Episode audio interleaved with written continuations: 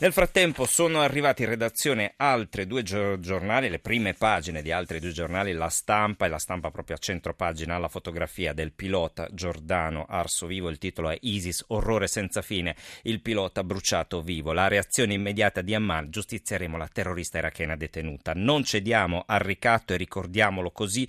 Questo è l'appello fatto in prima pagina sulla Stampa da Domenico Quirico, lo ricordiamo, inviato della Stampa, che poi è stato rapito in Siria per 5 mesi proprio dai ribelli, dagli estremisti. Scrive: un uomo, il pilota Giordano, prigioniero che muore bruciato vivo, mugolando, mordendo, ululando. La sua morte che ansa, geme, biascica, il muggito della bestia al macello davanti all'occhio osceno della telecamera che ne garantisce una illusionistica moltiplicazione senza fine. Ma appunto l'appello è: non cediamo al ricatto, ricordiamolo così. C'è la fotografia del pilota in vacanza, sembra, con una t-shirt normalissima dietro a delle fontane.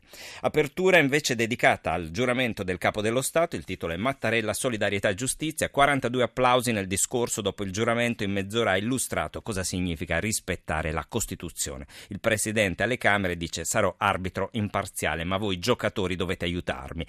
Luigi Laspina nel suo editoriale parla di un discorso semplice e autorevole. I discorsi di investitura dei Presidenti della Repubblica sono necessariamente ecumenici, perché la Costituzione assegna al Capo dello Stato come ruolo essenziale quello di rappresentare tutti gli italiani, e quindi tutti si devono riconoscere nei loro messaggi, così scrive Laspina. Solo apparentemente però possono sembrare simili, sono sempre evidenti invece due caratteri distintivi e significativi: il nucleo fondamentale del compito che ogni Presidente si prefigge e lo stile con il quale lo illustra. Ne abbiamo parlato proprio nella prima parte con Lucia Annunziata e Virman Cusenza. Ancora Giovanni Orsina: se la destra non parla più al Paese, questo è un richiamo politico. Anno 2036, proprio il giorno del suo 100° compleanno, esce una biografia politica di Berlusconi. Bene, quale sarà in questa biografia? Il fulcro dei capitoli dedicati al secondo decennio del XXI secolo saranno il bunga bunga, il collasso del governo nel 2011, i processi, la condanna, le vecchiette di Cesano Boscone. Così Giovanni Orsina sulla prima pagina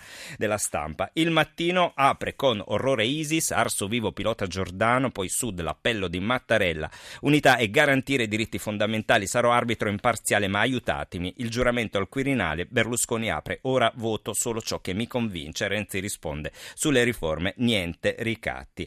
Ancora il Mezzogiorno ritrovato nella carta, quindi queste sono le belle parole, come vengono definite da Isaia Sales per quanto riguarda il discorso di Napolitano, e poi Paolo Graldi nel suo editoriale La legalità e i doveri in una parola.